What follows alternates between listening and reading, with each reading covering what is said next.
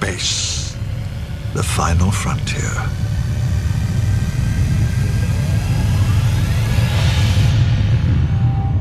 Final because it wants to kill us. Sometimes we forget that, start taking it all for granted. The suits, the ships, the little bubbles of safety as they protect us from the void. But the void is always waiting.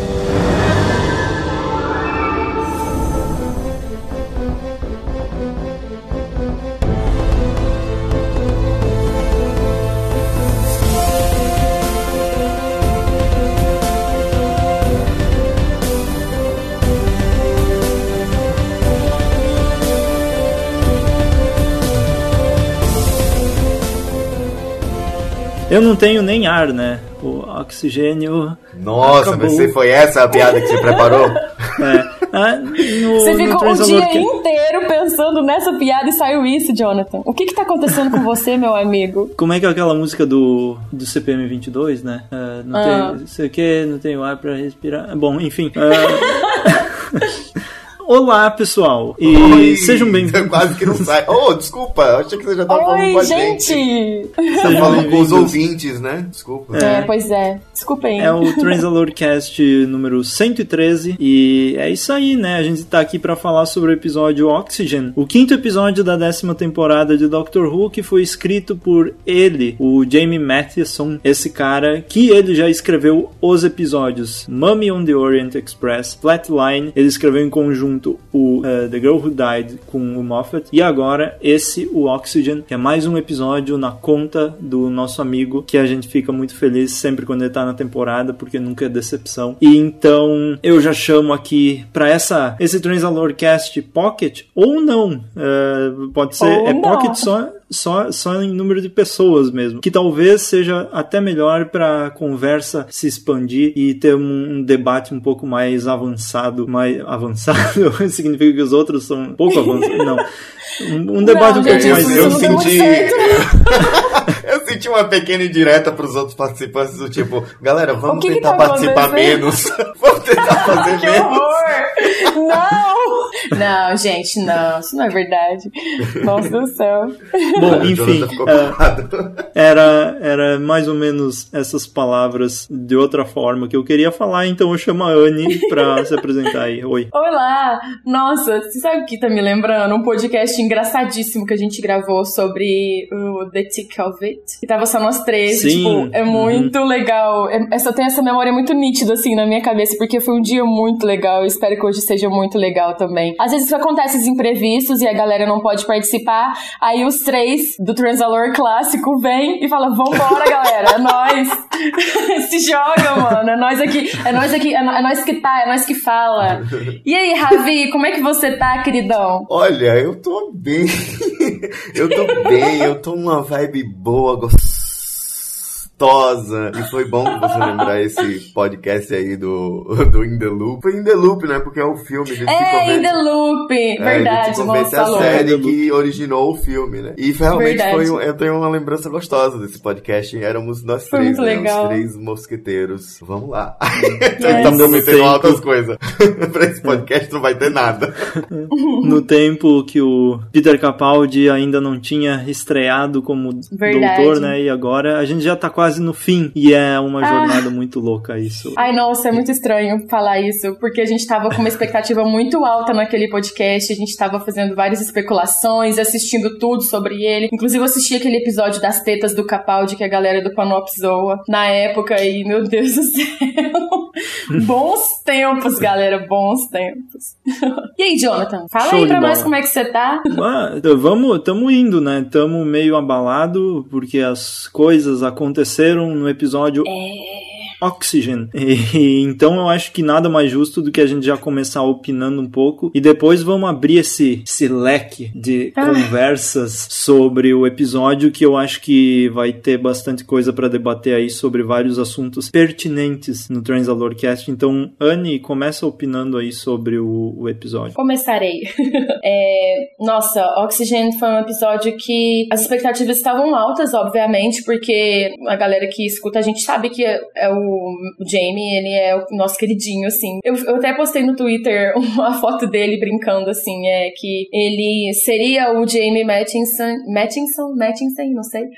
O Peter Capaldi já chegou abalando aqui nos erros. Seria ele o Steven Moffat da era Russell T Davies, só que na era do Moffat, sabe? Porque quando o Steven Moffat, ele escrevia os episódios na era do Russell T Davies, a gente ficava, nossa, esse cara é foda, olha que episódio maravilhoso. Eu lembro mesmo. Ih, desde a primeira temporada. Ó, lá veio o doido. Sim, agora vem, agora vai. E ficava aquela expectativa alta, né? Nossa, o Steven Moffat escreveu, ele tem umas ideias muito loucas. E igualmente o Jamie, né? Tipo, quando chega um episódio que ele escreveu, eu já fico assim, tensa. Eu falo, ai meu Deus, agora vai. Porque o último episódio não foi um episódio assim, nossa, eu gostei do último episódio, eu confesso, mas ele não foi assim, nossa, agora meu cérebro vai dar uma pirada. E aí chega esse episódio, é um tiro no seu coração, né? Estou fazendo uma arminha. Olha tá aí. Bom. Efeito sonoro. Efeito sonoro.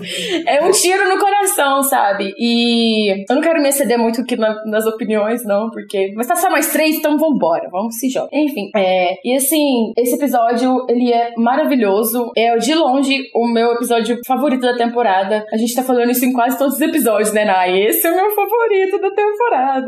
Menos do passado. O passado ficou de fora. Então. E isso é muito legal, assim, porque a gente tá se surpreendendo com a temporada. Isso é maravilhoso. E o Jamie Mathieson veio novamente nos surpreender. Que episódio incrível. Que plot maravilhoso. Que plot simples. É uma coisa tão simples, com crítica à sociedade, com coisas profundas até, que a gente consegue pensar um pouco fora da caixinha. E o Jamie também pensou um pouco fora da caixinha quando ele escreveu esse episódio, que ele fez coisas que nenhum roteirista que chegou em Doctor Who falou assim, eu vou fazer uma coisa diferente, sabe? E era isso que o Steven Moffat fazia na era do Russell T Davies. E isso é muito legal. E eu queria muito que o Jamie fosse showrunner. Eu tô muito triste por ele não ser o futuro showrunner. Mas é isso. É essa a minha opinião sobre o episódio. De novo, eu sou sempre uma pessoa positiva, né? Eu sempre gosto de tudo. Mas tudo bem. E aí, Ravi? Diga-nos. Conte-nos tudo, não nos esconda nada. Então, vamos lá. Não escutei tudo que a Anne disse, porque a ligação caiu, mas já vou pegar o gancho do que ela disse lá no começo, de que esse pode ser o louco, né? O Jamie Mathieson pode ser o louco da próxima temporada, o que é legal, porque aí a gente meio que fica aliviado em relação ao que o queixo bola, o menino lá, o outro, vai trazer. Chibnall. Porque, pra mim, pra essa próxima temporada dar certo, ele vai ter que desmofatizar a série, né? Ou seja, ele vai ter que criar um universo meio que novo, fazer as coisas a partir do seu próprio universo, não ficar pegando, buscando as coisas do universo do Moffat, e nem fazer como o Moffat, que ficou buscando as coisas da clássica ou da era Russell T Davies. Então, eu acho que pra ele fazer uma série massa, assim, de transição, pra gente não ficar muito louco, se ele pudesse fazer esse universo que cria a partir do universo dele mesmo, vai ser massa pra mim. E aí chega esse Mathieson, sei lá, chega pra fazer o quê? Pra trazer exatamente esse lance das outras partes, dos outros momentos, pra temporada do Chibnall, sei lá. Então, pra mim vai ser massa. E aí, falando desse episódio, é um episódio difícil de falar, porque é muita coisa, né? Muita coisa acontece Sim. no episódio. Eu lembro que eu tive uma dificuldade enorme de gravar o Transalor TV, porque depois que eu terminava de gravar, eu ficava, putz, eu não falei disso. E tem muitas coisas pra falar, mas aí eu vou pegar, vou destacar uma das coisas já pra gente abrir a discussão, não sei se a Anne falou disso, mas foi uma coisa que eu comentei no próprio Transalor TV, que é um outro episódio importante, porque é mais uma vez a Bill se deparando com a morte, né? E é sempre Sim. muito impactante, a gente vê outras companions que tinham uma relação diferente, como se elas já estivessem acostumadas na terceira viagem com o doutor, no terceiro episódio, já acostumadas de que as pessoas morrem, é assim mesmo, não precisa ligar pra isso. A Bill fica sempre chocada, e isso é bem louco, porque é massa, né? É real. A gente é vida real, né? A gente de novo trazendo aquele lance de que a Bill tem reações mais parecidas com o próprio ser humano. De perguntar, por exemplo, no episódio passado...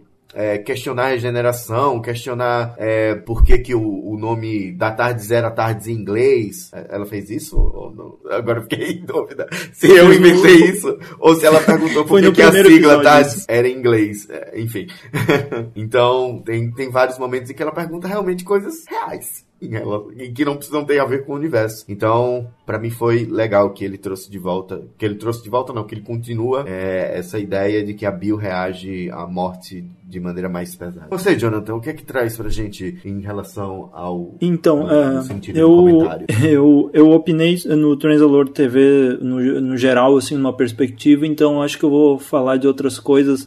Por exemplo, esse episódio, claro, foi muito bom, eu acho que já dá pra concordar que eu acho que 90% das pessoas gostaram do episódio. Quem não gostou, não sei. Aí eu não tive contato com quem não gostou. Mas o que eu gostei nesse episódio, então, foi que... primeiro, uma coisa que a gente... como o Ravi falou, é um episódio que tem muita informação. Então, a gente só lembra das coisas no espaço, ali na estação espacial. Aquele início deles lá na estação espacial, que eu achei muito bonito. Aquele visualzão, assim, achei bem legal. Mas a gente também tem todo uma parte do doutor dando a aula, né? E eu acho que toda essa perspectiva que eles estão trazendo pra série nessa 10ª temporada, principalmente nos episódios mais importantes mesmo, que pelo jeito é esse, o próximo vai ser um episódio importantíssimo também, mas eu acho que essa perspectiva que eles estão trazendo na 10ª temporada do doutor, primeiro tá meio que preso na Terra, aí a gente tem um mistério só, que é um mistério que fica ali e toda vez a gente conhece. E aí novas perspectivas que estão criando, e o próprio Jamie Mathieson falou no after show desse episódio, que ele pensou assim, a maioria das vezes as pessoas escrevem e eles têm a Sonic Screwdriver, então eu quero me livrar de todas as facilidades do doutor, sabe, num episódio. E é isso que eu sempre sinto falta nos episódios de Doctor Who, quando eles trazem a Sonic, ou quando eles trazem as coisas que o doutor facilita tudo pra ele mesmo, né? E aqui ele é um escritor que teve coragem de se livrar de tudo isso pra resolver o episódio de uma maneira inteligente, de uma maneira que, apesar de não ser inovadora na série, assim, não é uma coisa que a gente nunca viu na vida, mas mesmo assim é uma coisa que tu realmente não sabe o que vai acontecer. O episódio me deixou no escuro, assim, literalmente, no episódio todo, me deixou no escuro. Eu realmente não sabia o que ia acontecer, as coisas que iam acontecer. Eu comentei no Transalor TV sobre o Under the Lake, Before the Flood. Eu gosto muito desses episódios, mas ali eles trataram a morte do doutor, né? Isso era algo que a gente sabia que não ia ser duradouro, não ia ser uma coisa, sim, ele vai morrer. Então eles colocam desafios, tipo a morte do doutor, às vezes, que é algo que tu já sabe que é passado, que é assim, tu sabe que ele sempre vai se salvar. E aí a gente vem num episódio muito bom que trata as dificuldades mesmo, e mostra como a Bill reage às coisas, e mostra também que talvez ela poderia não sobreviver e poderia acontecer o que pode acontecer, né? Ela morrer aqui e depois só no futuro eles encontram ela de novo, não sei, mas aí ele conseguiu dar um jeito ali. Mas o bom mesmo que eu gostei em tudo foi como eles ficaram corajosos em mudar um pouco as coisas, e isso tá uma maravilha nessa temporada. Concordo com todos os motivos pra você. Na verdade, o meu comentário era mais pra reforçar. Você falou tudo, tá tudo lindo, mas esse lance mesmo é corajoso, você tirar, lógico que é Doctor Who e a gente não pode excluir nunca a TARDIS e a Sonic Screwdriver, né? Mas você sempre tem um episódio que ou você use bem essas coisas ao favor do episódio, não fique tipo como facilidades, foram coisas que somaram, na verdade, a sua habilidade de resolver problema, você tenha essa coragem de remover isso, porque as duas coisas são removidas e foi pensado assim como o Jonathan falou, saca? Tipo, o cara tava escrevendo e disse, não, eu vou tirar minhas muletas aqui, ó, vou eliminar a TARDIS e logo depois vou eliminar a Sonic Screwdriver. O doutor vai ter que resolver as coisas pensando, e é muita coragem o cara escrever desse jeito, e isso é muito massa. Esse era os meus comentários. Anne, comente sobre a atuação do Capaldi. Desculpe, dei spoiler do seu comentário, né? Sim! Ô louco, bicho!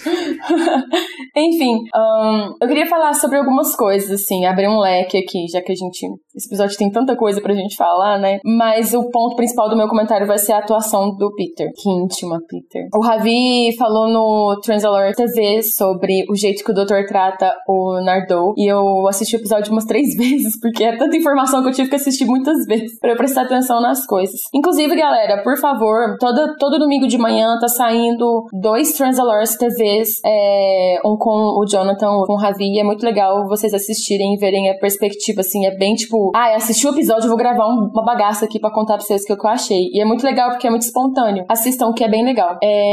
Enfim, o momento jabá acabou. Acabou o momento jabá, ok? Bom, o Peter Capaldi, nesse episódio, pelo menos assim, eu senti muito do... Eu amo House. House foi a minha primeira série da vida que eu amei. Inclusive, não assisti a última temporada até hoje, porque... Sentimentos. Porque eu não consigo terminar essa série e falar assim, ai meu Deus, acabei. É muito, muito legal ter aquela sensação de que eu ainda tenho alguma coisa pra ver. Inédita, né? Enfim. E ele me lembrou muito House, principalmente essa coisa dele ficar meio ranzinza e tratar o Nardou mal. Não é que ele trata o Nardou mal. Existe uma cumplicidade entre o doutor e o Nardou, e o doutor, ele meio que despreza as coisas que o Nardou fala pra ele, porque são coisas que o próprio doutor falou. Tipo assim, eu falei, tô cagando porque eu falei. Foda-se, eu quero fazer essa bagaça aqui, eu quero ir lá pra puta que pariu, eu vou pra puta que pariu. Mas eu fiquei fazendo assim, eu fiquei prestando atenção no jeito que o Capaldi estava atuando ali naquele momento. Eu falei, nossa, me lembra muito o Hugh Laurie em House. E eles são atores da mesma geração, eu já falei isso em alguns podcasts antigos, e o jeito de fazer humor, esse humor mais frio, esse humor negro, é bem típico de britânico isso, né? Esse tipo de humor, assim, é bem da geração deles, e eu acho isso muito legal na atuação. Eu sempre fico fazendo esses paralelos, sabe? Eu gosto bastante dos dois, são um dos meus atores britânicos, assim, favoritos. E eu achei muito legal a cena do doutor falando sobre o espaço na faculdade. Na hora que o Jonathan falou, eu lembrei do desenho que ele faz na lousa. Gente, que atuação maravilhosa! Ele fala sobre o espaço, assim, sabe? Ai, tô com saudade de explorar o mundo. E isso é muito legal, você vê isso, tipo, muito nítido na atuação dele. Esse negócio do Nardou e do doutor, eu acho que aqui funciona... porque esse doutor, ele, mesmo que ele tenha amolecido um pouco, ele ainda é essa personalidade um pouco mais dura. Ele é mais turrão, né? E isso não justifica, mas mesmo assim eu acho que ele tava mais, assim, tratando ele dessa forma, mais como ele sabe que o Nardou tá certo, ele sabe que ele precisa fazer as coisas, ele não consegue obedecer, mas mesmo assim ele tá com aquela sensação de que, putz, eu tô ferrado aqui, dá um tempo, sabe? Deixa as coisas um pouco acalmarem um pouco. Tá certo que o Nardou não sabia também, mas mesmo assim eu acho que foi mais a situação dele tá meio triste ali, e também por ele saber que ele fez cagada e sofreu as consequências realmente, sabe? Na verdade, agora quem sofreu as consequências foi ele. Muitas vezes quem sofria eram os amigos dele, e agora ele tá ali. Cara, tá isso ferradinho. É muito da hora. Isso que você tá falando é muito legal, a gente precisa falar disso. Porque isso é uma coisa muito nova, pelo menos, assim, na série nova. É muito difícil a gente... A última vez que isso aconteceu de, vou encarar as consequências dos meus atos, foi realmente, eu falo assim, realmente, pra valer, foi com o David Tennant ali, que ele simplesmente pegou aquela dor pra ele e falou, vou ter que regenerar, estou morrendo. E até que teve aquele monte de episódio que ele tava sozinho. Mas essa situação do doutor... como é que fala? Sofrer as consequências das aventuras dele, dos disparates dele. Aí eu falei difícil. Dos disparates dele. Sempre cai em cima de quem tá em volta. Respinga quem tá em volta. E nesse caso, respingou só nele, né? Por mais que... É lógico que a Bill deve ter ficado traumatizada. Puta que pariu, né? Você teve uma quase morte, né? Uma experiência de quase morte. De novo, né? Mas ela acaba acostumando. Assim, tô acostumada a morrer e ressuscitar, tá tranquilo pra mim, virei Jesus Cristo, tranquilo. Putz, velho, não. Então, eu acho que deve ter ficado alguma coisa dentro dela, mas isso é muito foda, isso é muito inédito. Fala, Ravi. Não, só o lance do Nardole, é porque me dá pena, sabe? Não é nem, eu aceito o doutor se comportar daquele jeito. Ele é muito fofo, né, tadinho. Mas o Nardole é uma figura que você... Quando eu falei no Transalore TV que isso era um ponto negativo pra mim, é porque já vem de outros episódios, e nos outros episódios, só que nesse foi muito. Até porque o Nardole participa do episódio todo. Aí você fica, velho, ele foi um episódio fofo o tempo todo, você tá gritando com ele aí no final, velho, grite não, bichinho. Ó, ele ajudou tanto. Tadinho, teve até um abracinho deles, né? É, tem um foto abracinho, então, aquele abracinho amor fofo. E, tipo, essa relação eu quero que seja explorada mesmo, sabe? De, tipo, eu falei no Translate TV, mas acabou saindo no corte. De que tem alguma coisa no futuro que você veja um momento muito cúmplice do Nardolo com o Doctor, que os dois estejam no mesmo nível como estão o Bill e o Doc. O Bill e o Doc. E a Doctor. A Bill e o Doctor. Que eles estejam mais cúmplices, assim, não fique esse lance de superioridade em relação do doutor ao Nardolo. Mas é isso, né? Esse lance de sofrer as consequências também. Falei no Jason Lord TV que eu adoro quando um super-herói, um herói é amputado, perde uma mão. Mutilado. Horror. Ai, nossa, agora gente. Fiquei pensando. O quê? Fiquei pensando as consequências que o Nardol vai sofrer. Não sei se a Missy não vai matar ele. Sim, eu fico pensando muito nisso. Isso a gente já fala desde o começo. Mas, pô, não sei. Queria que não, sabe? Porque essa temporada ela tá andando tão bem que no final eu queria que tivesse todo mundo vivo, todo mundo de boas, pra que fosse tipo, e subisse aquele... Podia ser, né? O letreiro fim, e todos estão felizes pulando, e aí o próximo Doctor Who não tem nada a ver com essa temporada. É simplesmente uma nova avaliação. É um outro Time Lord, é uma outra história, em outro lugar, em outra galáxia. E deixava o bonde, porque eu não vou aguentar se acontecer alguma coisa com a Bill ou com o Nardolo já, porque a gente já quinto episódio e tá todo mundo muito junto, assim, pô. Você sabe ninguém... sabe que o Nardol, assim, eu acho que se o Nardol morrer, ele vai ser o personagem que eu vou chorar pra caralho, porque, a gente acabou criando um vínculo maior com ele por causa do jeito dele, sabe? Ele é muito fofo e ele tem essa coisa de cuidado com o doutor, tipo, o doutor manda ele comprar batata frita, coitado, vai, chega no meio do caminho, puta que pariu, me enganou de novo, esse filho da puta, se eu voltar pra trás, ele vai fugir de novo, velho. E é muito fofinho o jeito dele, sabe? E eu vou sofrer muito se acontecer alguma coisa terrível com ele. E é bem provável que aconteça mesmo. Mas o que eu queria falar sobre o Nardole é que eu acho muito interessante essa... Até o Ravi falou isso no Transalor TV e depois eu assisti o episódio de novo pra reparar nisso, porque o Nardole é aquele cara que participa. As coisas que a Bill não sabe fazer, ele manja das paradas eletrônicas e ele vai lá e ajuda o doutor, e ele segura o doutor quando precisa segurar, ele é como se fosse a muleta, sabe, do doutor, e ele vai ser a muleta do doutor nos próximos episódios, escuta o que eu tô falando. Literalmente. Ele vai ser literalmente, ele vai ser o cara que vai estar lá do lado do doutor, talvez pra Bill não perceber, porque o doutor é muito orgulhoso pra falar pra ela que ele tá cego. Quando chegou no final do episódio e a Bill tava lá e ele tava com óculos de sol, eu falei, ele não tá enxergando porra nenhuma, eu já tinha percebido. Esse plot twist não me pegou, porque eu já tinha percebido. Putz. Eu fiquei olhando assim, falei, aí tem. Falei, esse óculos de sol de novo, essa parada aí já morreu. Tá, tem alguma coisa errada. Aí na hora que ele falou pro Nardol que ele tava cego, eu falei, é isso aí mesmo. Eu tava com aquele sentimento, sabe? Tipo, tem alguma coisa errada. E ele é muito orgulhoso pra falar pra Bill, então eu acho que, eu sinto que ele ainda vai esconder um pouco isso ainda, sabe? Dela. Isso é muito, muito doido, assim. Eu matei no Look at Me. Na verdade, quando ele começou a coçar os olhos, logo depois que a Bill sai, né? Ele começou a coçar os olhos, tá pesado pra caralho, ele tá preocupado. Eu disse, foi assim tão forte, a Bill quase morrer, ele tava tão seguro de que nada ia acontecer com ela, e ele começa a coçar os olhos. Eu disse, acho que ele ficou cego. Aí na primeira vez que o Nardolo falou, Look at Me, eu disse, ficou cego aí. Já era. Aí depois que ele fala, mas já tava na cena, já tava no mistério. Eu não peguei nada disso aí, porque eu tô tão acostumado com ele com óculos, sabe, tal. Eu pensei, ele só tá bravinho, sabe, com o Nardol ali, e tá ali sentado, para de falar, Nardol, deixa eu pensar um pouco. Essa cena é muito House. Eu nem me liguei, sabe, pra mim foi muito normal. Aí ele falou, Look at Me, eu pensei, o doutor agora tá sendo tratado como uma criança, eu não quero olhar. E aí depois o cara... Não vou olhar. I can see ever again. I'm still blind. Nossa senhora, né? Como é? Imita aí o cara de novo, por favor. Como foi que ele falou? Por favor, repita. Conta pra nós. Não, tá bom uma vez só. Ai, eu adoro. Does it work? Does what work? Making a complaint to head office. No idea. I've never had head office. But as far as I remember, there's a successful rebellion 6 months later. Corporate dominance in space is history. And that about wraps it for capitalism. Then the human race finds a whole new mistake. But that's another story. Can't wait. But you will. Laters. Laters.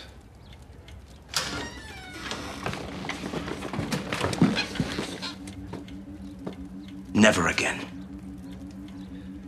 Stop talking now. I'm serious. We were so close to not making it back. Then what happens to the vault? You know what's at stake here. Really, stop talking. What have you got killed out there? Huh? What happens to your precious Earth then? You need to be here, and you need to be ready if that door ever opens. Look at me. I can't. What if you came back injured or sick? You really think our friend down there won't know that? Won't sense it? Look at me! Adol, I can't. I really can't. I can't look at anything. Ever again. I'm still blind.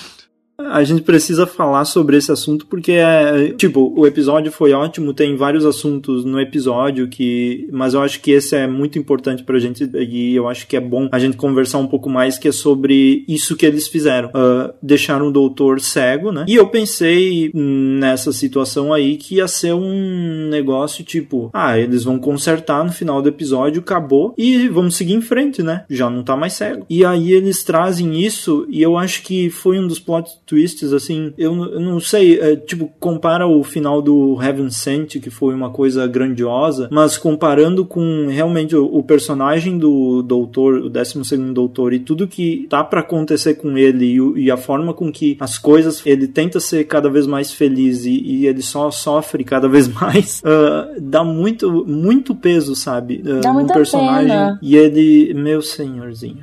Sabe e ele que... Ai... Fala aí. Ai, o que você tá falando? Tá me dando um peso no coração. Você falar assim que ele tá tentando ser cada vez mais feliz e não conseguir. E só dá merda, sabe? Eu fiquei muito pesarosa. Vocês são da bad, bicho. Vocês são da bad. Nós já dá bad. Terminei feliz com todo mundo pulando, dando gritinho de alegria. E vocês estão aí trazendo a bad. O negócio não tá caminhando pra esse caminho, não. Sabe que eu fiquei com esse peso, sabe? Principalmente na cena que ele tá ali, sabe? Mexendo nos fios e cego. E ele começa a falar, ah, nada é mal pra um cego, né, que não sei o quê. E ai, ele não, mesmo assim ele não se deixa bater, sabe? E o Peter Capaldi atuando, fazendo o doutor cego, que maravilhoso, que atorzão da porra, né? A gente vai perder pra caralho quando ele sair. Tô falando muito palavrão mesmo, porque eu tô muito nervosa que ele vai sair. Em homenagem a Karina, estamos aqui falando muitos palavrões. É isso aí. Velho, e então, aí essa relação do doutor cego foi muito louca. Eu sabia, né? Eu tinha certeza que ele ia recuperar a visão no final do episódio. E pra mim tinha assim, não, se ele não fosse recuperar a visão, provavelmente era uma coisa que ia acontecer no meio do episódio e ele ia fazer o episódio todo e só no final a gente ia descobrir que ele continuou cego. Mas não, foi uma coisa de final pra final, né? Corrigiram ali e ele só fingiu aquele pouquinho ali, tá certo. Mas ele fingiu que estava tudo normal. Quando, na verdade, sim, ele tava carregando esta parada. Então, eu achei uma decisão corajosa também, outra decisão corajosa. E fiquei super feliz que isso vai pra frente, pro próximo episódio. Que isso pode ser resolvido, deve ser resolvido mais na frente. Quer dizer, eu não acredito que ele vai ficar o tempo todo cego. Acho impossível que ele termine a temporada assim. Mas... ele vai terminar a temporada morto, Ravin. Então... mas enxergando. Verdades, né? A gente trabalha com verdades aqui nesse podcast. Ai, chega a doer. Doeu. Eu sei, aí, dói em mim também. Eu quero ver como é que isso vai ser resolvido. Espero que seja muito bom. Mas só o fato deles levarem pra próximo episódio, não ser uma ferida de um episódio só, se resolveu ali, vamos seguir o baile sem precisar pensar nisso, já foi bem corajoso e já me deixou 200% de vontade de assistir o próximo episódio. Eu gostei muito, eu acho que essa série... eu acho que Doctor Who traz uma forma de mexer com os personagens e trazer uma perspectiva completamente diferente pro protagonista e da forma com que a gente vai ver o episódio, principalmente o próximo episódio, que é um episódio que vai ser super pesado, e aí eles trazem esse limite, assim, pro personagem, e ele vai ter que ser guiado pelos companions agora. A Bill eu ainda acho que isso vai adiante, ó, eu acho, e na verdade eu tô na expectativa de que isso vá adiante, porque pelo que parece no próximo próximo episódio a Bill não vai saber e talvez eles vão resolver isso mais pra frente. Eu quero que eles continuem com isso até a regeneração, sabe? Eu não sei se eles vão conseguir, talvez seja impossível, ou talvez eles tenham uma forma criativa de fazer isso. Mas eu queria que esse fosse um dos pontos, assim, do não ele regenerar por causa disso, não, mas ser um ponto importante nesse final da vida dele, sabe? Marcar como o doutor que ficou, que resolveu os problemas sendo cego e continuando fazendo as coisas que ele tinha que fazer, tendo isso, sabe? Eu acho que é peso e tipo, é como se fosse um plot final pra esse doutor que vai ficar marcado pra sempre, mesmo que não vá até a regeneração, mas vai ficar marcado assim como o doutor que ficou cego e ele ficou por um tempo assim e ele resolveu as coisas. Eu acho que isso é muito, muito louco, sabe? Eles levar isso adiante e continuar fazendo isso, eu tô torcendo muito, apesar de ser pesado, vai ser difícil ficar vendo isso, mas é muito, muito legal se eles mantiverem isso assim adiante. Eu acho que vai ser muito legal. Nossa, Jonathan, eu tava pensando... Ai, deixa eu só falar um negócio aqui da cegueira.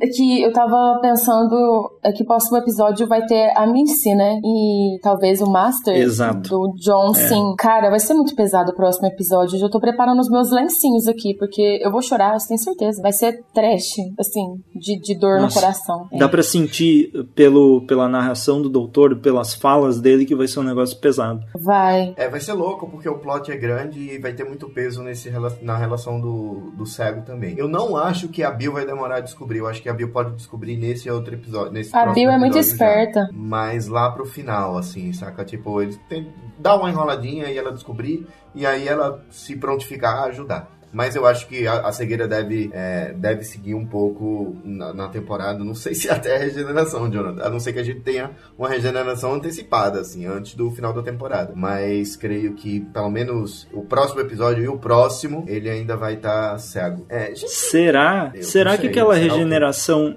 Aquela regeneração do trailer que aparece, não é ele consertando isso? Eu tenho certeza que é. Agora eu tenho certeza que é. Tipo, ele regenerando, meio que regenerando nele mesmo. Eu vou consertar isso aqui. Porque tem duas regenerações de trailer, né? Tem duas regenerações de trailer. Aquela que começa, que é da mãozinha, e aquela outra que tem os soldados atrás dele. Então, pô, se tem duas regenerações do trailer, talvez uma seja da morte e outra seja consertando o olho. Ou talvez ele tenha bugado outra coisa, sei lá, perdido uma perna.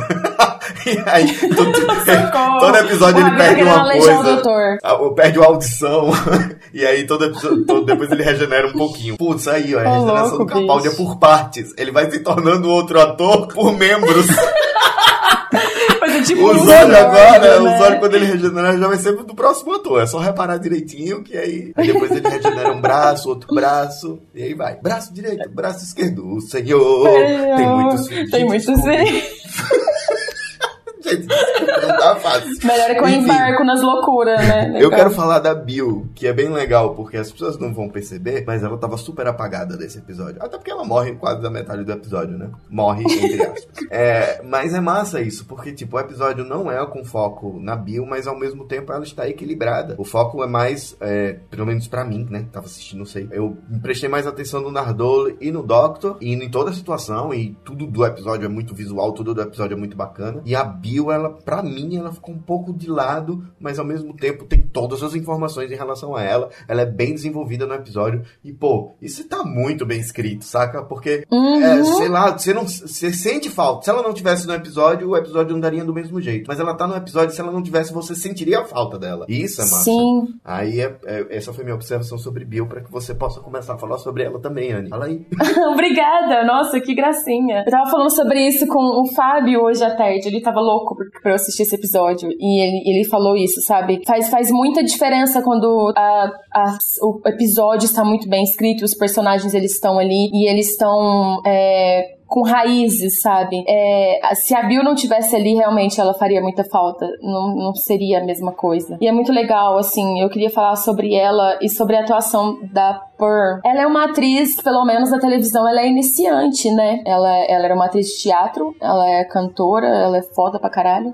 E eu admiro muito ela como atriz, porque a atuação dela, eu acho ela maravilhosa, sabe? É muito incrível isso, por uma atriz que tá praticamente iniciando na televisão, e ela passa uma verdade tão grande na atuação dela, eu consigo me identificar tanto com ela. Eu me identificava muito com a Clara em relação a algumas atitudes dela, mas a Bill, ela me representa muito mais essa questão da juventude, sabe? Que ela é jovem, e ela é observadora, e ela quer questionar as coisas, ela quer saber o porquê das coisas. Isso é muito maravilhoso. E eu tenho certeza que um monte de adolescentes e de jovens que assistem Doctor Who estão se identificando pra caramba com ela. E isso é muito legal. Eu acho muito incrível a Bill ser desse jeito. E é na cena que ela morre, entre aspas, ali, né? Ela começa a gritar a mãe dela. Velho, eu comecei a chorar, mano. Hoje é dia das mães, cara. Pesado, velho. Nossa, pesado. Fazer isso em véspera... Eu sei que lá não é dia das mães hoje, né? Eu acho que as datas são diferentes, mas... É o Dia Internacional da Mulher, que é internacional. O Dia das Mães não é internacional, não. Eu tava viajando aí. Mas, tipo, pra mim foi pesado, porque hoje é dia das mães, e ela morrendo e gritando a mãe dela, e lembrando da foto da mãe dela, que foi o doutor que tirou, inclusive. Caramba, velho. Foi muito pesado, assim.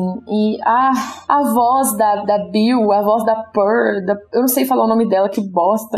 Eu me pronúncio é um lixo.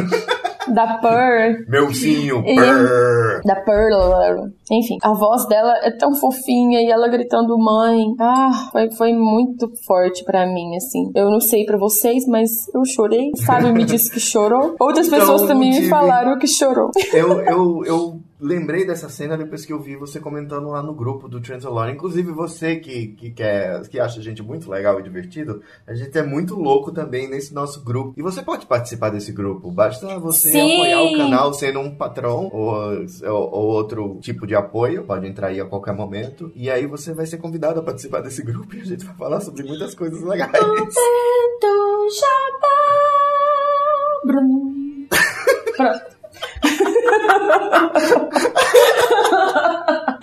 Ai, ai. A última vez que eu fiz uma coisa ridícula assim foi quando eu fiz propaganda dos trabalhos do Jonathan no podcast. Ai, meu Deus. Então, enfim, voltando a falar da Bill, aí, essa cena da mãe, eu só prestei atenção nela depois que você comentou lá no grupo, porque eu não tinha tido relação nenhuma com essa cena. E eu fiquei achando ela super necessária depois, tá ligado? Porque foi uma cena que eu acabei esquecendo. E aí... Porque tem muita coisa acontecendo ali, né? Tem muita coisa no episódio, muita coisa. E uma das coisas que eu menos relacionei, como eu já falei, que eu achei que ela foi deixada de lado um pouco no episódio, foi com a Bill, né? Eu tava prestando atenção em outras coisas. Mas aí, isso daí que você traz, que você prestou atenção nisso, é que eu acho bem massa, tá ligado? Várias pessoas tiveram relações diferentes com as diversas coisas que foram exploradas no episódio. Sim. Isso é muito legal. Mas enfim, achei brega. Não lembro da cena, porque assisti o episódio só uma vez. Talvez eu tenha que assistir de novo. Mas a cena pra mim é a seguinte. Tá Bill morrendo. Aí tá uma transição lá da foto da mãe dela, que é a única imagem que tem da foto da mãe dela, porque, pô, ela podia ter lembrado outros momentos, mas é um momento só que se repete em transição. E na minha cabeça, por algum motivo, tem alguns fogos de artifício subindo e uma música triste tipo Love by Grace. E Bill morrendo lá. E a mãe aparecendo. Alguém... Vou ter que fazer um vídeo disso. Por favor, faça. Ai, meu Deus. Ai, coitado. Não, eu achei... eu não achei... Na verdade, eu achei, meio desesperador e tal, mas eu senti falta mesmo... Porque foi mais... É que ela não tinha memória da mãe dela. Ela tem... A única memória que ela tem é da foto que ela tem, né? Então também fica meio estranho. Mas eu acho que talvez a cena ficaria um pouco mais forte se não tivesse mostrado a foto nessa montagem. Sim. Doctor Who tem uma coisa ultimamente de ficar fazendo vários flashbacks rápidos de coisa que já aconteceu no episódio. Eu acho meio estranho. Ou coisa que aconteceu assim um episódio antes. Eu acho meio estranho. Mas enfim, eu achei um grito meio como se fosse ela é a última pessoa que eu tô conversando, sabe? Então eu vou gritar aqui porque é a última vez que eu vou fazer alguma coisa. Eu acho é legal essa relação que a Bill tem e essa relação que eles criaram, porque eu acho que como companion da era Moffat, tudo que eles estão fazendo com a Bill é do jeito certinho, bem calculado. Ela não tem mistério nenhum ao redor dela, ela é só a companion e ela tem as coisas dela. Isso é muito legal. E eu acho que foi tão legal que eles podem incluir a família de uma maneira e conseguir explorar ela, sabe? Mesmo a mãe da Bill. Sim. A mãe da Bill, que não está na série e já está morta, tem mais exploração do que os parentes de Rose, não do que a mãe de Rose, mas alguns, a galera de Clara. A galera do Rory, da tá Rose ligado? Não, porque a Rose ela foi bem escrita, tá? Não fala mal da Rose não, que pelo menos nisso foi bem elaborado. Só isso aí a gente não pode reclamar. A mãe e o pai da Rose tem desenvolvimento, então bacana. Sim, mesmo. Isso é bem foda, eu acho. Eu acho que vocês têm alguma coisa a mais pra comentar do episódio ou já podemos ir pros comentários lá? Se vocês quiserem, nos permitirem falar um pouco do plot do episódio. Sim, porque a gente falou de tudo, menos do plot do episódio. E esse lance do episódio tem várias coisas, né? O plot do episódio, que é um plot social, político, social, econômico, né? E tem aquele momento do racismo, né? Da piada com o racismo, do momento que ele menciona o racismo com o cara azul, né? Então, tipo, várias outras pessoas... que são coisas que estão acontecendo nos episódios de Doctor Who ultimamente. Falar de sexualidade, falar de amadurecimento e falar de preconceito. E nesse episódio traz de novo uma questão que é o preconceito, né? O racial entre seres humanos e alienígenas. Também a parte burocrática da coisa, né? É uma outra crítica social ao capitalismo. Então, os episódios continuam tendo um pé e um coração em coisas que são bastante atuais em nossa vida. Eu achei... Desculpe, deixei muito no ar... No geral, eu gostei do plot, eu achei bem inteligente esse negócio do oxigênio, as armaduras, as roupas e tal. Gostei da crítica, eu achei bem legal a forma com que foi feito e também o plano do doutor em combater isso da forma... Tipo, os caras querem que a gente morra porque a gente tá gastando muito oxigênio. Então a solução é a gente explodir tudo e aí eles não vão ter dinheiro por muito tempo porque a gente vai explodir toda essa base aqui e aí sim que eles vão se ferrar. E aí a vida deles vale mais do que antes... Eu achei bem legal o jeito que eles fizeram isso. O comentário, bem rápido, o comentário sobre o que o Ravi falou daí dessa relação com o alienígena, eu achei interessante, só que eles trouxeram uma perspectiva diferente, no caso de bem ironizar esses comentários de internet que tem, sabe? Por exemplo, o Nardon falando, eu tenho amigos que são azuis, então eu não tenho problema contigo porque eu tenho amigos azuis, sabe? Achei interessante que eles lidaram dessa forma, e eu tava meio que prevendo, assim, antes do episódio, de que eles iam fazer alguma coisa assim quando a Bill encontrasse um alienígena ou um humano modificado que fosse diferente dela. Eu tinha quase certeza que eles iam fazer alguma relação com ela, sabe? Então achei interessante. Foi mais um negócio meio irônico, pelo menos na minha concepção. Se eu tiver errado, me corrijam aí. Mas eu achei que foi um comentário mais criticando quem comenta dessa forma, tentando se livrar de algumas coisas, eu não sou isso, eu não sou aquilo, porque eu tenho amigos e não sei o que. Eu acho que foi interessante nesse lado. Sim, foi muito legal isso. Eu também senti que foi bem ironizado, eu não achei que foi uma coisa engraçadinha, sabe? Eu levei pro lado muito mais sério. Eu não sou negra, eu não sofri preconceito por ser negra, não é o meu lugar de fala, mas eu acho que é interessante, pelo menos ali, a Bill é uma pessoa totalmente politizada em relação ao fato dela ser negra, eu gaguejei agora pra caramba, ao fato dela ser negra, e achei muito legal isso, porque as pessoas que são negras, elas escutam isso todos os dias, pelo menos eu senti um incômodo ali, eu espero que muitas pessoas tenham sentido esse incômodo e pensado, botado o cérebro pra funcionar mesmo, nossa, puta que pariu, por que eu faço essas coisas também, que ridículo essa situação, nada a ver. Tô adorando que a gente pode gravar podcast falando sobre questões sociais, que antes isso era só Doctor Who, e agora a gente pode unir, tipo, Doctor Who é uma coisa tão importante quanto Doctor Who, que são questões sociais. Isso sim, é muito massa. Isso é muito maravilhoso. Momento de empolgação, Ravi. Enfim, outra coisa que eu queria falar é que essa resolução do doutor, mesmo ele sabendo de tudo que... Mesmo ele sabendo que poderia acontecer aquilo, esse final que nós tivemos nesse episódio, ele tentou convencer as pessoas de que morrer se vingando era uma boa opção. Vamos ter uma morte boa. E, cara, isso é muito pesado, sabe? Mesmo ele sabendo que talvez... Ele sabia, mas ele não tinha certeza. O doutor nunca tem certeza de nada. E ele simplesmente pensou assim, bom, eu sei que a Bill tá bem... Eu sei que vai dar tudo certo com ela, se esse lance aqui da morte boa der certo. Então eu vou fazer esse plano aqui e se nada der certo, nós vamos morrer. Era isso que ia acontecer, sabe? Por mais que a gente saiba que Doctor Who sempre tem um final que vai dar tudo certo, que alguém, pelo menos uma parte das pessoas que estão ali naquele episódio vão sobreviver. Isso é muito pesado, gente. Nossa, mano. Ele deu uma dibrada ali na questão do capitalismo selvagem, literalmente selvagem, né? Não, vocês estão gastando coisa que nós vamos te matar. Tá chegando uma outra galera aqui pra substituir vocês. E o doutor vem e me bota uma ideia de morte pra se vingar. Ah, isso é muito louco, Jonathan. O que você acha disso? Não é disso, mas... só... Ah, não acredito! Eu tava esperando que isso acontecesse. Foi muito bom, porque foi... Ei, Jonathan, o que você acha? O que você pensa sobre isso? Ah, então, não, a gasolina, não é disso que eu queria, né? Falar, não, na verdade é sobre essa morrer bem, né? Só uma curiosidade, no episódio piloto de Class, a nossa série, o doutor critica essa expressão morrer bem.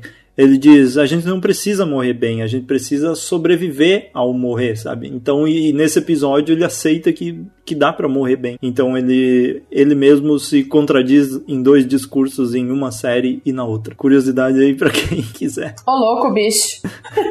Enfim, eu achei bastante pesado esse lance aí da morte por vingança. Eu não sei se a galera sentiu isso também, mas eu terminei o episódio pensativa.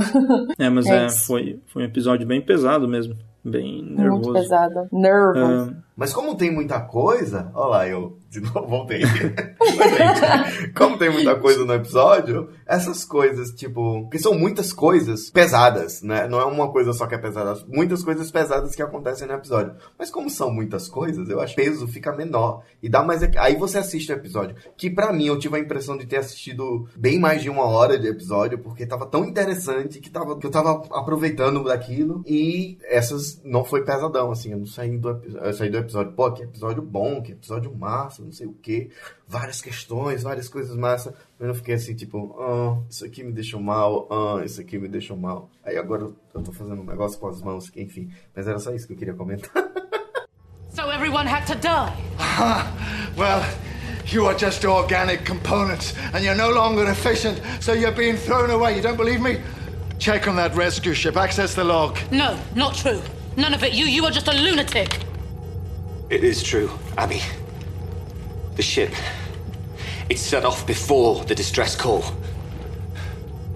They're not your rescuers. They're your replacements. The end point of capitalism. Bottom line, where human life has no value at all. We're fighting an algorithm. A spreadsheet. Like every worker everywhere.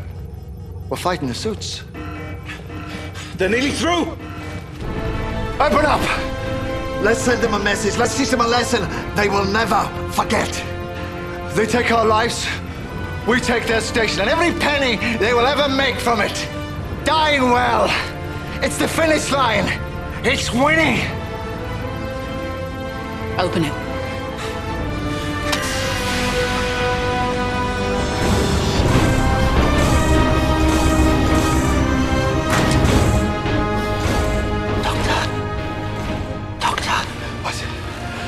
Bill.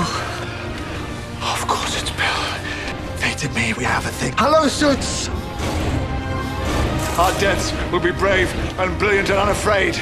But above all, suits, our deaths will be expensive! Então, essa é a nossa discussão sobre o episódio Oxygen. E, claro, obviamente a gente não falou praticamente metade de tudo que poderia ser falado, e vocês estão aí nos comentários para opinar sobre isso. E agora a gente vai ler alguns comentários do episódio do Transalorcast, o Knock Knock, que tá aqui, e a gente vai ler um pouco aí do que vocês falaram. Eu vou começar com o primeiro mesmo, porque eu sou bem louco, e o nome dele aqui é Finder Lucas? Eu acho que é. Então, você tá esperando ele responder? Sim. Pode ser que seja. Eu prevejo que sim. Tá, então eu vou ler aqui. Ele diz... Me senti até mal ao olhar para os Ruvians dessa casa e perceber que eu pareço um Slytherin. Eu acho que ele chamou a gente de bonito. Não sei. Enfim... Tá bom. Obrigada, Lucas. Tá muito bom. Obrigado. Tá bom, ok. Vim aqui falar... Ele tá comentando no lugar errado, você sabe que não é, né?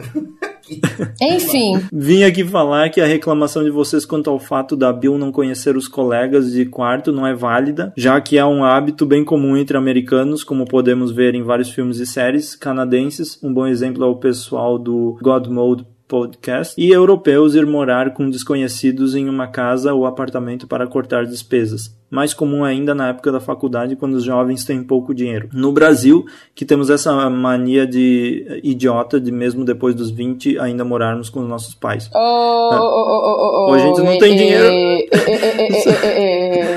Sou ouvinte novo e órfão do Who Cares Pod. Olha aí. Era como o podcast de vocês, mas com o pessoal mais velho e com membros do MDM. Enfim, até mais. Idade, não sei quanto mais velho o pessoal era, mas a gente aqui tá num nível alto. A gente é velhão também, e estamos envolvidos também tá velho, com o movimento do MST. É o MDM. Só um comentário rápido. Aqui é 13.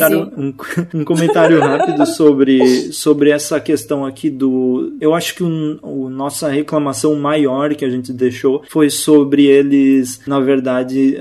terem feito isso do nada no episódio e se mudado com pessoas desconhecidas. Foi mais nós falando, a gente não faria isso é coisa de louco, mas eu acho que a nossa reclamação mais pesada foi que eles adicionaram uma coisa no episódio que surgiu do nada e ficou meio estranho, então, enfim, era só isso mesmo. Em nenhum momento mostra, tipo, a Bill quer morar sozinha, eu vou morar sozinha, doutor. Ela nem fez um comentário, sabe? Por isso que a gente ficou estranhando.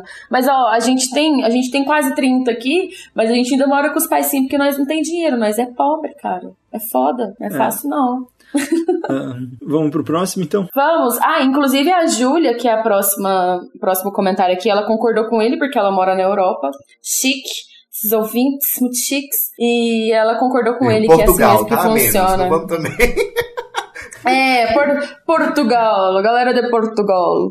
Enfim, a Júlia, ela deixou um comentário aqui pra gente e ela falou assim, olá, devo dizer que esse é um dos meus Transalorcasts favoritos, por ter tido opiniões tão legais e pelo paralelismo que o Thiago fez com os doutores nos comentários de Thin Ice. Apesar de Knock Knock não ter sido um episódio tão bom assim, eu fiquei muito curiosa em saber se o roteirista não se inspirou em The Landlady, de Roald Dahl, para escrever o vilão e o plot inicial. Esse é um pequeno conto de terror que recomendo muito e que podem ler em inglês aqui. Ok, depois eu leio. Já agora, eu sou veterana de uma recém-mudança que quase mutilou a minha mão, que machucou os meus joelhos e o meu nariz. Eu tive muita inveja pela Bill ter tido a ajuda da TARDIS para transportar as caixinhas dela. Já, se o doutor quisesse, ele conseguiria um bom dinheiro criando uma transportadora, com certeza. Até vou sugerir um nome, TARDIS Express. Bem criativo, Julia. Sobre o cofre, ao contrário do que vocês acham, depois desse episódio, eu acredito que é a Missy que está nele. No primeiro trailer da temporada, podemos observar duas cenas da Missy. Em ambas, ela está cercada por arestas azuis, como se estivesse presa. Na outra, ela está deitada sobre algo. É porque eu tô com... Enfim. Sobre algo que poderia ser o piano que ouvimos no final de Knock Knock. Também vale lembrar que quando o doutor falou que tinha uma história nova para contar, mas o prisioneiro só demonstrou-se empolgado quando o doutor falou de mortes, voltando a tocar o piano com bastante entusiasmo. Esse último detalhe revela que esse prisioneiro pode ser a Missy ou o Master, sim, mas pelo número de argumentos a favor da Rainha das Trevas, eu acredito que seja a Missy.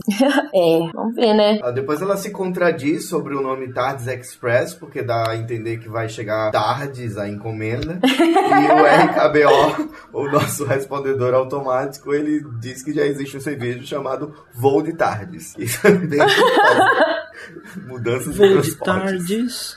Você sabe.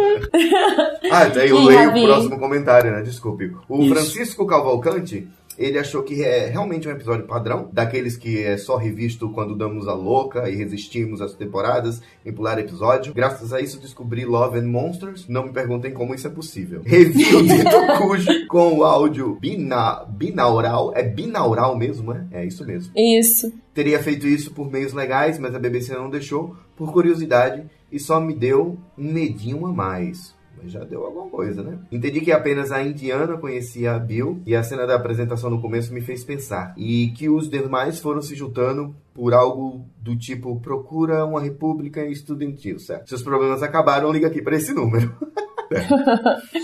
Coisas comuns entre os americanos e britânicos. E se a mulher que cuida da Bill disse algo como arrume suas balas e saia da minha casa, ele vai além, né? Ele já prepara o dele do texto da cena zero do episódio. Muito bom. Quem sabe ela não descobriu um segredo da Bill, já que no primeiro episódio ela mandou Bill ficar de olho nos garotos. Eita mesmo, a Bill foi expulsa de casa porque a moça descobriu. Era gosta de garotas. Olha só. Tô gostando dos exercícios de imaginação, tá, moço? Quem está no cofre é o Skagra. E o Jardim do Vale que entrou lá sem querer. Pô, tem duas pessoas no cofre, segundo esse cara. Ah, Nardoli é o cara que eu achei que seria um pé no saco e agora vive um pé no saco. Agora vive em uma das artérias, né? Em uma das artérias do meu coração. Se o próximo episódio não tiver um pouco mais dele em tela, eu vou dar um jeito de bater no roteirista. Ó, não vai precisar bater ninguém, porque o episódio é do Nardoli, o de hoje que aí tá comentando. Alerta a teoria da conspiração. O doutor vai abrir o cofre no sexto episódio para pedir ajuda para quem estiver lá dentro. E aí? Não. Será? E aí, meu pai? Ó, louco, bicho. Ah, e agora foi muito exato, né? Sexto episódio. Que é o próximo. Ou seja, é o próximo, né? Vai abrir para pedir ajuda. E aí a Missy apareceu. Possa ser que, se ele estiver certo, a Julia também esteja certa lá em cima. Olha aí. Yes. E eu vou pro último comentário aqui, do Baruch Brito. No episódio Knock Knock, o doutor entra no cofre com um semblante até que alegre. Todos nós sabemos a expressão do Capaldi quando vê um inimigo e não é alegre. Eu não acredito que o que esteja no cofre seja um grande inimigo do doutor, como o Master. Pela expressão e preocupação do doutor naquela cena, me parece que o que fica naquele cofre é algo que o doutor quer extrair informações, bajulando, o que explica o presentinho. Ele está protegendo o que está no cofre das pessoas de fora e não o contrário. Ele está apaixonado pelo que está no cofre. A mais improvável, porque o doutor do Capaldi é um dos menos emocionais. Ou, no caso de um inimigo tão grandioso, ele pode ter a esperança de tornar esse inimigo em uma pessoa boa e por isso está tentando ser tão amigável. Eu tenho quase absoluta certeza de que o que está no cofre está diretamente ligado com a participação do Nardole na série. E não, essa coisa do cofre não está me cansando, eu curto muito esse plot por episódio com revelação no fim da temporada. Muito bem. Doutor está apaixonado por quem tá dentro do cofre. E aí? É a Riverson. Doutor... Bom, se tiver ligação com o Nardole, pode ser que sim, né? Mas... Baruch, se você assistiu Doctor Who desde a série clássica e vê a relação do doutor com o Master, é uma relação de amor e ódio, uma relação de amizade e de inimizade. É bem tipo Tom e Jerry, sabe? Na própria série nova teve momentos assim. Sim. A gente não percebe muito com o Tennant e o John Sim, mas o doutor e a Missy é mais ou menos isso. A Missy é meio doida, mas é como é. O Master e o doutor são amigos, mas eles não concordam com as coisas que cada um faz. Com os métodos. Eu tenho algumas análises aqui, algumas comparações pra fazer. Tom e Jerry, como é que chama aqueles dois lá? O Professor Xavier e o Magneto. Como é que chama?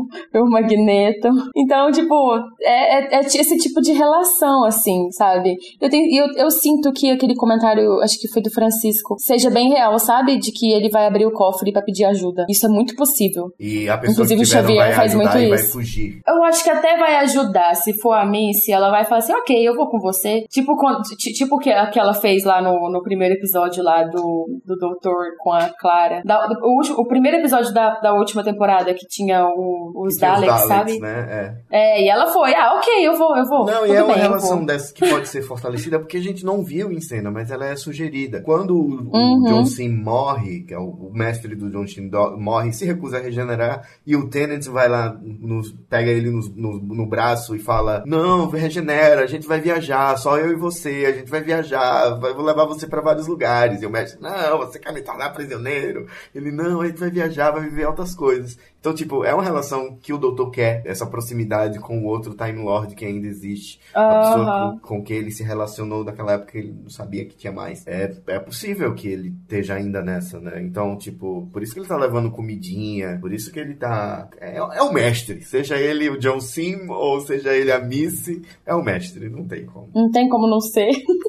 Beleza. Vocês não vão ler o comentário de Ravi? O Ravi comentou, mas ele também tá no podcast. Então... Eu não vou já é podcast passado.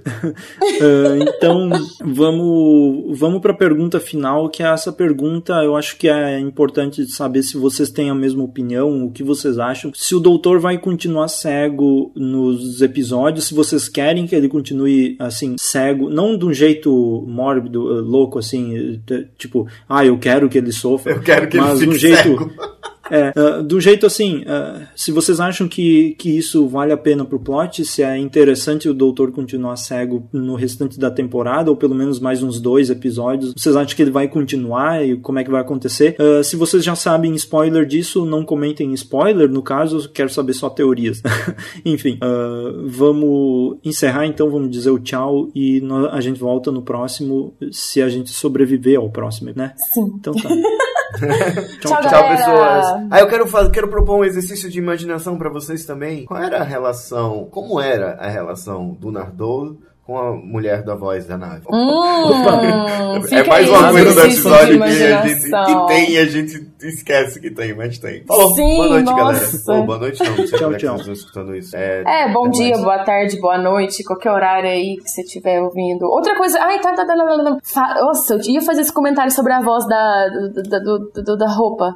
Me lembra muito a voz da roupa do Gordon Freeman de Half-Life. É isso, um beijo, até a próxima. Aí. Tchau. Muito bom. Tchau. Half-Life. Yes. Ciao, guys. Ciao.